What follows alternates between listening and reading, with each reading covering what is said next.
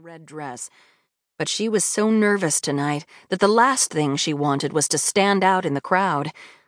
Besides, the black velvet showcased the delicate blue diamond necklace and earrings she'd just designed to match her deep blue eyes. And it was slimming, of course. Although she was comfortable in her skin, next to uber fit celebrities, she needed any help she could get. She touched the stone in her necklace for luck. Most everyone in the industry tonight had turned out to laud their fellow casts and crews, and the night was just beginning.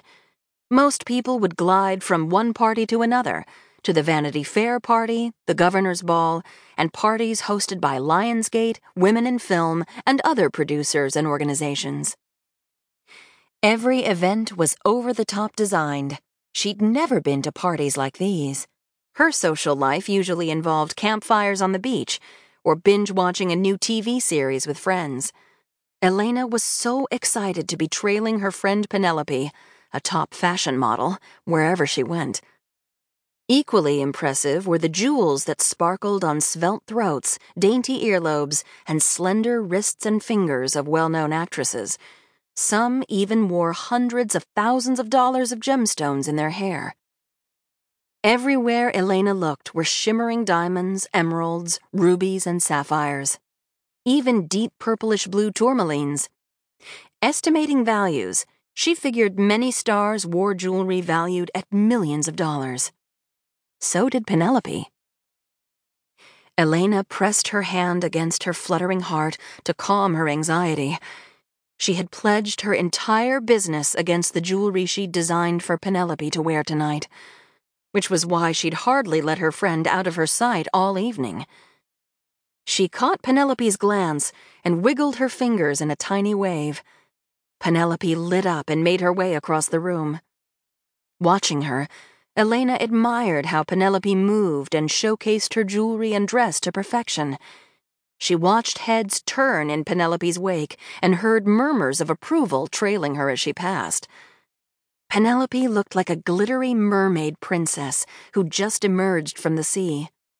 She'd even changed her hair color from purple to blonde with turquoise and azure highlights to go with the stunning aqua silk gown she wore, designed by another friend of theirs, Fiona Fitzgerald.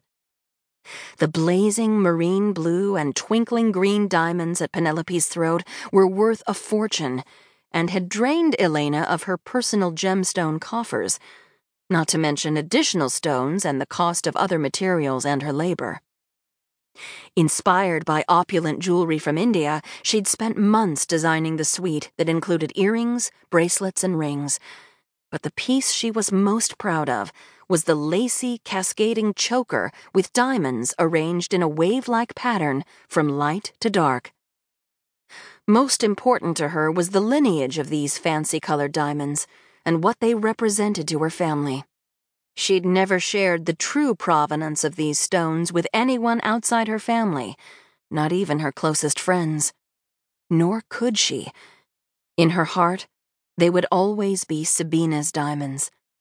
And in her ancestors' honor, she had marked a large part of their profit on sale for a special cause. Elena?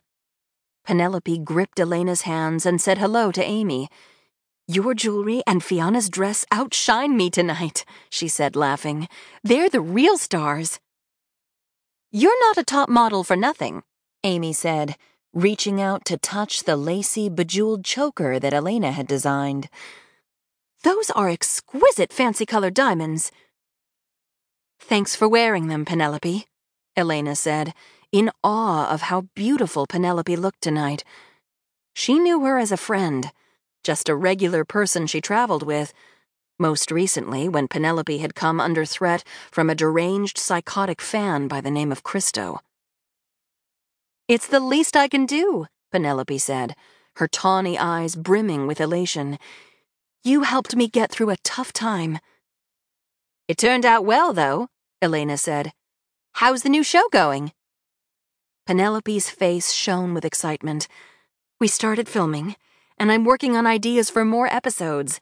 The next one will be in Denmark. Isn't that exciting? I'll get to see my parents then. Hey, Hottie. How about more bubbly? A familiar voice.